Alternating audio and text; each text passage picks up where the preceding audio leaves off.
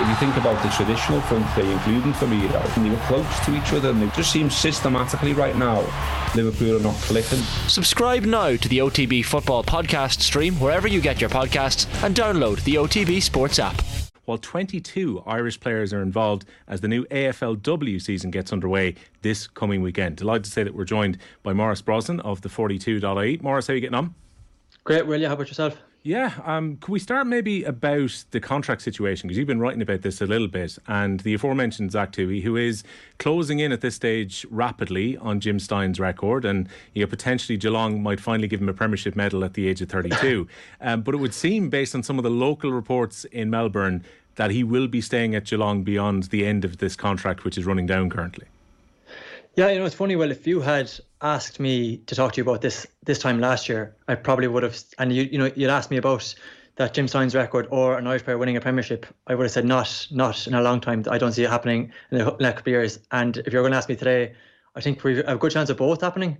Um, in, terms of Zach getting another year, in one sense, I'm probably not actually surprised. Geelong would be known as a club. Uh, critics would kind of call them nearly a, an old folks' home, disparagingly, because of the amount of players they have who are over 30. Now, in saying that, they're also a club who defy the, the yo-yo nature of AFL with the draft, and partly that is because of the fact that they hold on to their experienced players and get the most out of them. So, as you know, you look at his performances this year; they've been absolutely phenomenal. It's kind of remarkable how, once again, this guy who I think even he would admit it himself he wasn't sure if he was going to play beyond this year has been a, a, just an absolute stalwart for them again. Um, so yeah, he it looks like at least according to the Geelong Advertiser, he's going to have another year deal. Um, Mark O'Connor probably hasn't had as good a year, I would say, this year, but he still is. You know, he's still playing every week. The two boys are playing every week. They will be heavily involved. That, as you mentioned, that's a qualifying final. So even if they lose that, they're not actually out. Uh, the fact that they tops the, the Premiership gives them that small bit of leeway. But in, in terms of from a contract position, they're both going to be there. They're both right in the reckoning. I think they have a good chance as they probably ever have had of, of winning a premiership. I to, right now they kind of be my shout to be honest. Mm, once upon a time, Zach Tuohy used to talk about potentially when he got to 32, 33, he might consider his future in Australia, potentially come home and play for Laois for a few years because of the young nature of when he went across. He was signed at 17 and went across when he turned 18 to Australia, and he's been there ever since. He never got the chance to play for the Laois senior football team. I think hopes of that are probably fading for Laois supporters at this stage because last week he tied the knot with his long term partner. He's potentially now going to sign at least a one more year with Geelong at this stage. I think it's probably unlikely we'll see him play Gaelic football now unless it's into his mid 30s. Yeah, yes and no, I would say. Well, I think there. If, if you ask Zach, I would say he, he still is open to the idea of coming back to Portlaoise whenever he does retire. Now, obviously, as you mentioned, that would be in his in his mid thirties if that does happen. I would just say too that I would, you know, he he mentioned that a lot, but um, you know, as you mentioned, he went over there when he was 17, 18, went to Carlton, and that didn't end the way, uh, you know, you talk to Carlton supporters now, they will still bemoan the fact that they were let Zach go with what was perceived by many to be kind of an, an insulting offer, in a sense, a, a, contract offer. And, you know, the again, going back to this idea of Geelong, they would be very big on culture and their team buy-in, and whether whether you believe that or not, one man who does absolutely believe that is Zach Tuohy. He is just loyal to a fault. I, I know I spent some time with him in Geelong last year. Um, he swears and dies by that club and his teammates. So I think the, as long as they want him around, he will be there, which I guess is unfortunate for, for Laois and for Portlaoise. Yeah, we will talk about the amount of female Irish players who've gone across 22 this season, which is quite remarkable in a few minutes. But pretty much every player I've spoken to who has gone out to Australia and not necessarily going to the same club. I know he was very important to O'Connor uh, when he went into Geelong, but Tuohy seems to be really important as somebody to make contact with when players sign and go over to Australia. He's helped a lot of these lads out along the way. He has, and it's partly because sometimes I find it funny when you hear players talking about the, the issues they encountered, or whether that be you know homesickness or the difficulties that would kind of naturally happen when you go to Australia. And the thing is, you know, Zach also undergone all of that stuff, and he just persevered through it. You know, he's the ultimate. He's it's really a, testament to persistence and resilience. Really, um, you know, he got off a plane and he was straight away thrown to do the 2K tan, which is you know an absolute grueling run, and no bother. And from then on, he just puts the shoulder to the wheel, gets to work. Um, I think that he would be. He actually is respected in that regard, not just by Irish players, but actually by Australians as well. So it's only natural that he would be kind of a, a natural sounding board for for players going over there. And also, you know, as you mentioned, again, uh, it's kind of ironic. I, you know, and maybe Zach won't like, like me for this. I wouldn't have seen him getting to Stynes' record right up until this year, but he just continues to defy, I guess, my, my measly expectations. And you know, he he will become, I think, the greatest Irish player we've ever seen in the AFL. I think a Premiership will absolutely crown that if they were to get that this year. Yeah, and how important would a Premiership be if he's to be remembered like some of the Irish players who've got their hands on a Premiership medal? Is that needed as part of the collection? That's yeah, it's a great question, Will. And you know, I, I remember I actually asked Zach this last year, and he he told me that if he doesn't, and this, you know, you got to think about this. Like this guy's played 246 games in the AFL. He's playing for one of the best teams in the league. You know, he's playing he's playing week in week out. He's an, he's a star. He probably should have gotten All Australian a couple of years ago. And uh, when I asked him about winning a Premiership, he told me that he would view his career as a failure if he doesn't get a Premiership. Now this is a guy who's you know other than Jim Stynes, nobody's come close to what this guy has achieved. And he, yeah, even still, so to his mind, regardless of the the perception, to, like to my to my mind, it, it doesn't really. You know, I, I would kind of roll my eyes to be honest at the counting medals and that being a, a, testament to somebody's career, like you probably have to do a bit more analysis of it. But to his mind, anyway, it certainly is a, a huge deal. So as, as long as Zach is around, he is absolutely determined to get a premiership. And as I mentioned, I, I do think this is as good a chance as they had ever. Like you look at some of the, you could poke holes in a lot of teams in the top eight this year, whereas you know Geelong are coming into this off the back of a 13 game winning streak. Like they're in red hot form. Can you explain to me why the game against Collingwood then will be at the MCG? Because surely if you top the ladder, you should get home advantage. Yeah, that's a good question, and you would think so too. Uh, GMHBA Stadium in Geelong is a smaller stadium. It's an absolutely brilliant stadium. I'd highly recommend anybody to try and get down there. Uh, you're right on top of the ground. It's really tight, but uh, when you can get, you know, close to twice as big crowd into a ground, it's probably only natural that. And technically, you know, you could probably make the case that, which, uh, you know, again is a stretched case because Collingwood are a Melbourne club too, but Geelong isn't that far from, um, isn't that far from so from Melbourne. So I guess that's the, the justification for it. It's it's a hard one to necessarily wrap your head around, and I'm sure you know Geelong would much. Geelong's record as well at home is, is brilliant too. But again, as I said, it's probably because of the, the nature of the ground and the fact that they are just a really strong team anyway. Yeah, I always find it entertaining that Australians, you your time out there as well. They kind of see distances slightly different to us, where. Um, um, in Geelong, it's like, oh, I live about 40, 50 k's outside Melbourne. I'm just outside the town. Uh, while in Ireland, that is seen as a significant distance. Yeah, so it's a normal thing to drive two hours just to go for dinner. It's, it, was, it was a hard thing to get my head around when I was out there, all right. Um, Colin O'Riordan, how's he getting on at Sydney? Because you know, a couple of years ago we saw him um, play a pretty crucial role when he was back home during the pandemic with Tipperary. I think his um, he says a year left in his contract. Does he, Maurice, at this stage?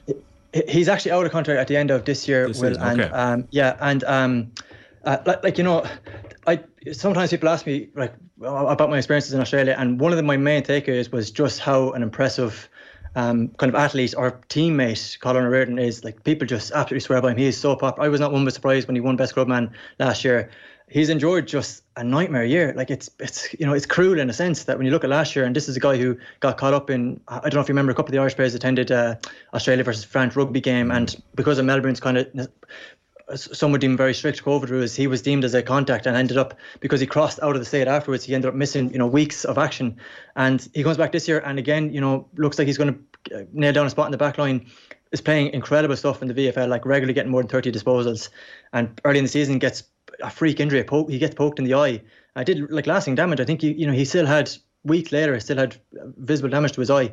Um, so he was ruled out, obviously, with that, re-monitoring that. Comes back in, like forces his way back in, despite the fact that you know he's probably uh, Sydney were in pretty decent form at the time, but he um, he and he was out of action, but manages to force his way back in, plays five games, gets a concussion, pers- persists through that, and then uh, a, a long-standing hip and groin injury flares up and just grinds into an absolute halt. You know, for, for weeks and weeks he wasn't even able to run.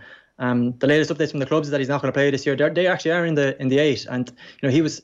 You go back to this time last year, he was playing in the finals for, for Sydney, so he would be a good bet to play if he was fit.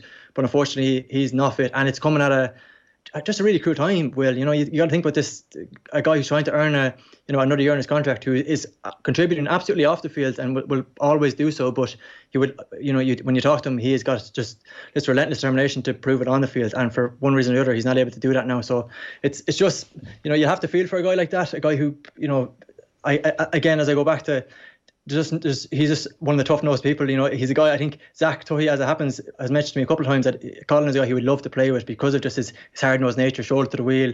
He does not believe in the idea of born talent. This guy is about you know absolute graft every single day. And uh, for, right now, he just can't. He can't prove it on the field, which I, I, guess must be just you know heartbreaking, really. Yeah, it's difficult when you're in the middle of negotiating time as well. He'll probably be hoping though that maybe his body of work at the club and given how highly regarded he's been at the Swans as well, that that will perhaps influence them to offer a new deal in the coming weeks. Absolutely, and also he's proven, you know, he's he and this is a big thing I think for Irish player. He has proven AFL quality as, in terms of he's been out there and done that. For a lot of these other guys who are nearing the end of their deals, you know, there's a couple of guys now who are approaching that kind of business end of the season, but a lot of these guys haven't actually played yet, so they're they haven't made their debut. Is what I mean. So they're what you know, a list manager is looking at this and they're adjudicating based on their their ceiling, whereas you're looking at a proven body of work with somebody like Colin, and on top of all that, you've got the contribution he makes around the club, which is just you know, I really can't stress that enough. It's you know, anytime you talk to anybody in Sydney, the one guy they go back to is is Colin O'Riordan. Even unprompted, uh, Mark Gallen, who's actually back in Ireland now, he's a strength and conditioning coach in Sydney last year, raves like just absolutely raves about Colin O'Riordan. And um, I spoke to Barry O'Connor recently, same the same thing again. He just he can't speak highly enough of him. So I think all that on top of it all would would strengthen his case absolutely.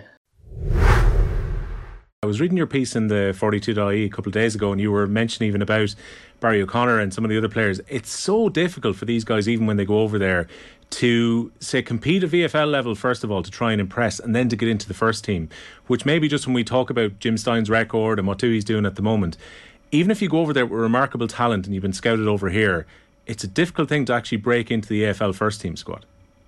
Yeah, uh, you know, you have to hit the nail on the head there, Will. And one, one thing I kind of stress about when you're looking at this from the outside looking in, and this, I, I the only reason I kind of stress this is because this would have been my misconception when I looked at players who maybe come back, and you know, I would have never bought into this, but sometimes they themselves would kind of, you know, buy into the idea that they were deemed a failure because they didn't play in the AFL. And then you talk to clubs about, and you know, I, I would pose the question, what actually went wrong? And frequently they would come back and say, oh, this guy absolutely was good enough to play in the AFL. Like he absolutely, you know, we could have played him and he could have played five, ten games, but when we're going for an Irish player, when we want to invest all this in, and you know, when you sign an Irish player, you know, let's say right now, for example, there's clubs scouring Ireland, and they'll probably sign a player or two at the end of this off season, and they'll be a Category B rookie, which means they sit outside the salary cap. So you've got 45 players, every team has got a, a salary cap, but these players are outside that. So you know, you could deem that a free hit, really, because they're not going to take from your salary cap. But if you're doing that, you know, it's obviously there's a cost associated with that, and you want to invest a lot of resources into them. So when you're doing that, if you sign a, a, a, lot of these clubs would look at a guy and say, we don't want this guy to play 10 games. We want him to be able to play 100 games. And if he can't do that, we're going to try and find another guy to do exactly that. So that's why you see players come back, really talented players, and you're looking at think, this guy, you know, he didn't play a game in the AFL, and he was capable. He was absolutely capable of playing, and the club will tell you that.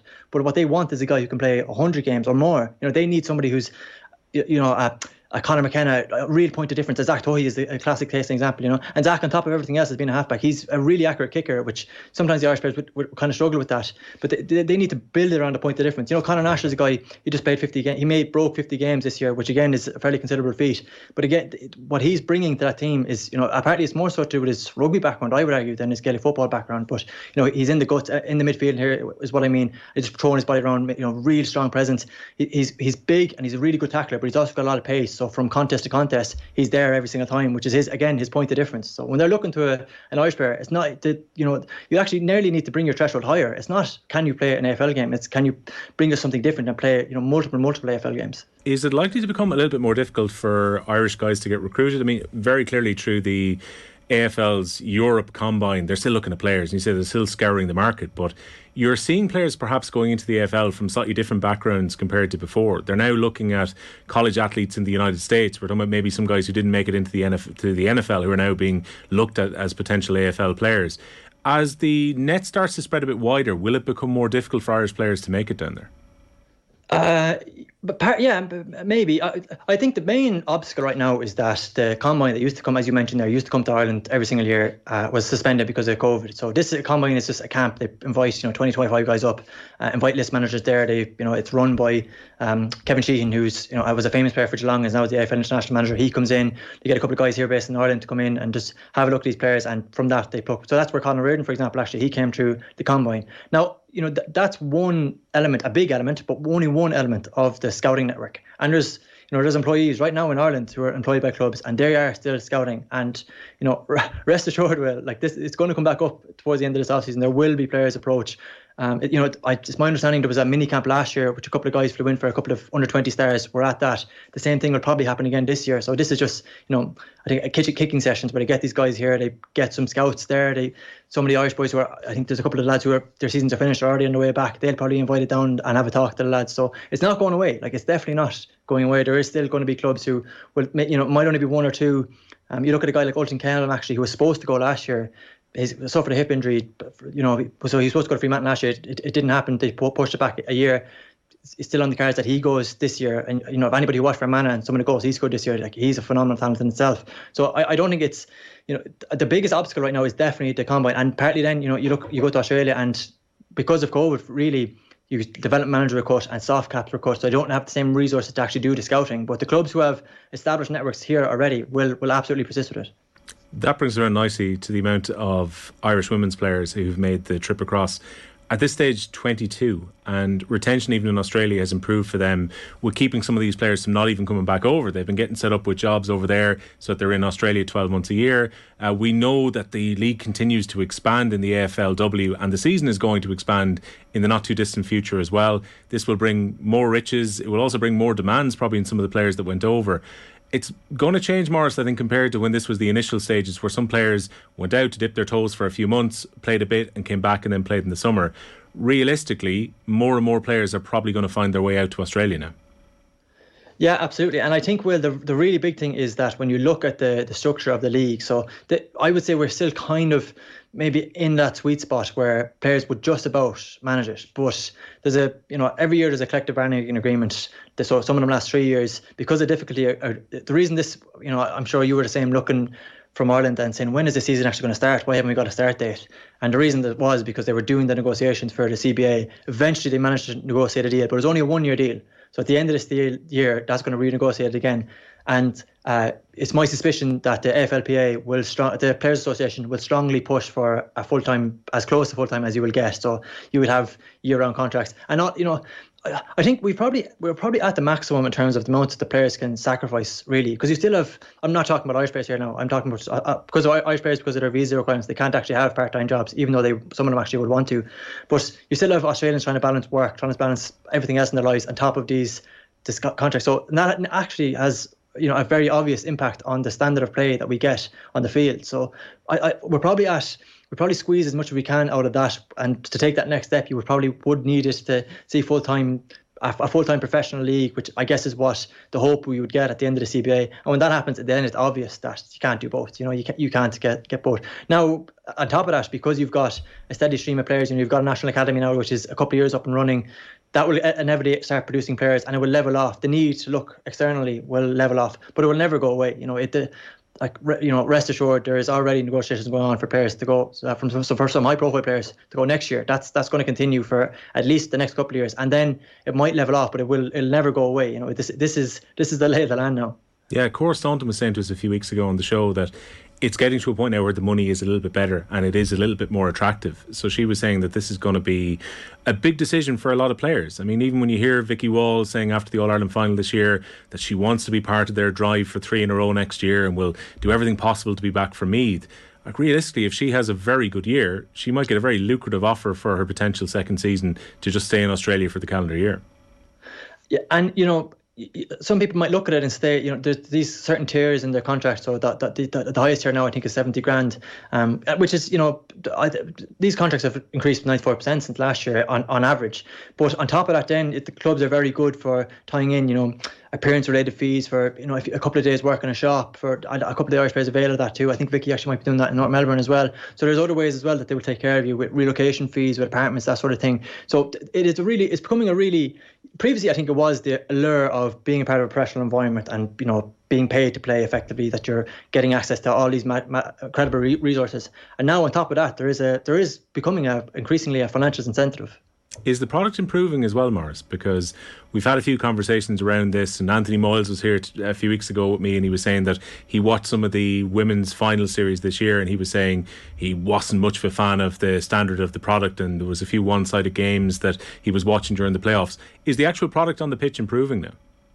Yeah, that's a really good question, and I think it, uh, around stuff like this, Will, you have to be you have to be honest too, and there there probably is an element of like I remember when I was in Australia and we were, I had conversations about with people about the media coverage of AFLW. I'm talking about players here now, mm. and they would often say the you know we probably have got to a stage where the color pieces and the profiles are all really good. You know that's really strong. There probably isn't the interest in squads to do injury updates week on week. But what ne- what happens? What needs to happen next was my question, and they were saying it's kind of the it's a supplementary stuff. It's you know could we get like a fantasy league for AFLW build interest that way? Could we get a documentary? It just so happens actually that there's a documentary uh, I think it's out today on. Uh, I've only seen the first episode now, but I think it's out today on Disney, which an AFLW documentary. I would highly recommend that to people. Actually, by the way, there's an absolutely cracking scene in the first episode which um, Bríd Stack is asked to stand up and talk to the squad about how many All Irelands she has and how she won them. Uh, again, to kind of prove why she's there to be a leader.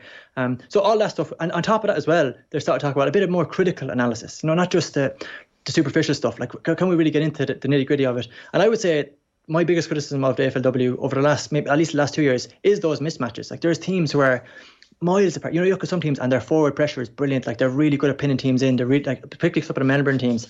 And then you look elsewhere and you don't see that level of play. And they're, they're there is a real gulf there. And I think a lot of teams now I know because this is an 18 team 18 team league now, but it's only a 10 it's only 10 games in the season, so you won't play everybody. And I know the FLW are very conscious of trying to split the game so you don't get these mismatches and everybody has a fairly even fixture list. But inevitably, right, because you've got four new teams, they're not going to be as good as the teams that are there, and you're going to get these one-sided games, and that doesn't do anybody any favors. So it has to be a priority really to get them up to level. But in a broader sense, I absolutely think the quality is improving. I think you really have seen teams, particularly some of the, as I mentioned, like I, I watched a lot of Melbourne last year. They mm. particularly teams like that who really have made huge advancements. Tactically, their their ball bodies is a lot better. You probably would have seen a lot of kind of ruck balls, ground play previously.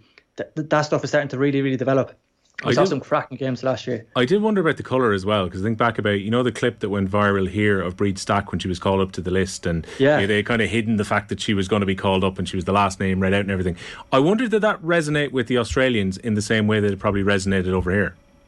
Oh, I, you know, you know, rest assured, like this, if ever this is a league where very conscious because of the con- the competition within Australia, sporting wise, I mean, this is a league where very good at selling itself, who are very conscious of the need to sell themselves. So those like they do those. I don't know if you saw the one today, for example, with North Melbourne with um with Erika uh, O'Shea and Vicky Wall, mm. but they really are good, really brilliant at making a big uh, you know, song and dance of this stuff, of selling it properly. The access, by all accounts, that that documentary got is very good. Um, so that kind of stuff, I think they are, and you know, even just some of the journalists who cover AFLW are brilliant, and they do really great color pieces. Now, as I say, you don't get the same ready stream of coverage because there is probably isn't the same rhythm as you know AFL, for example, will they the, it's a currency there, which is you know breaking news about you know this has gone wrong here, this player is going to looking for a contract here. The big one now is Buddy Franklin at Sydney Swans, who just a bit up in the air about his future, and this stuff was just you know, people go hyperbolic on this sort of stuff, whereas you don't probably get the same stuff in FLW because there's probably not the same recognition around names. So that element of coverage isn't there. But you, in terms of like features, color, building it up, um, you, we'll get a couple of double headers this year, which I think is a great thing to see. I mean, double headers as, as, as in AFLW and AFL, which I think is great to see. So from all that element, they, they nail it really. Yeah, it's amazing. The same arguments as we have here about double headers as well. Maurice, great to catch up as always. Thanks a million. Thanks, Will.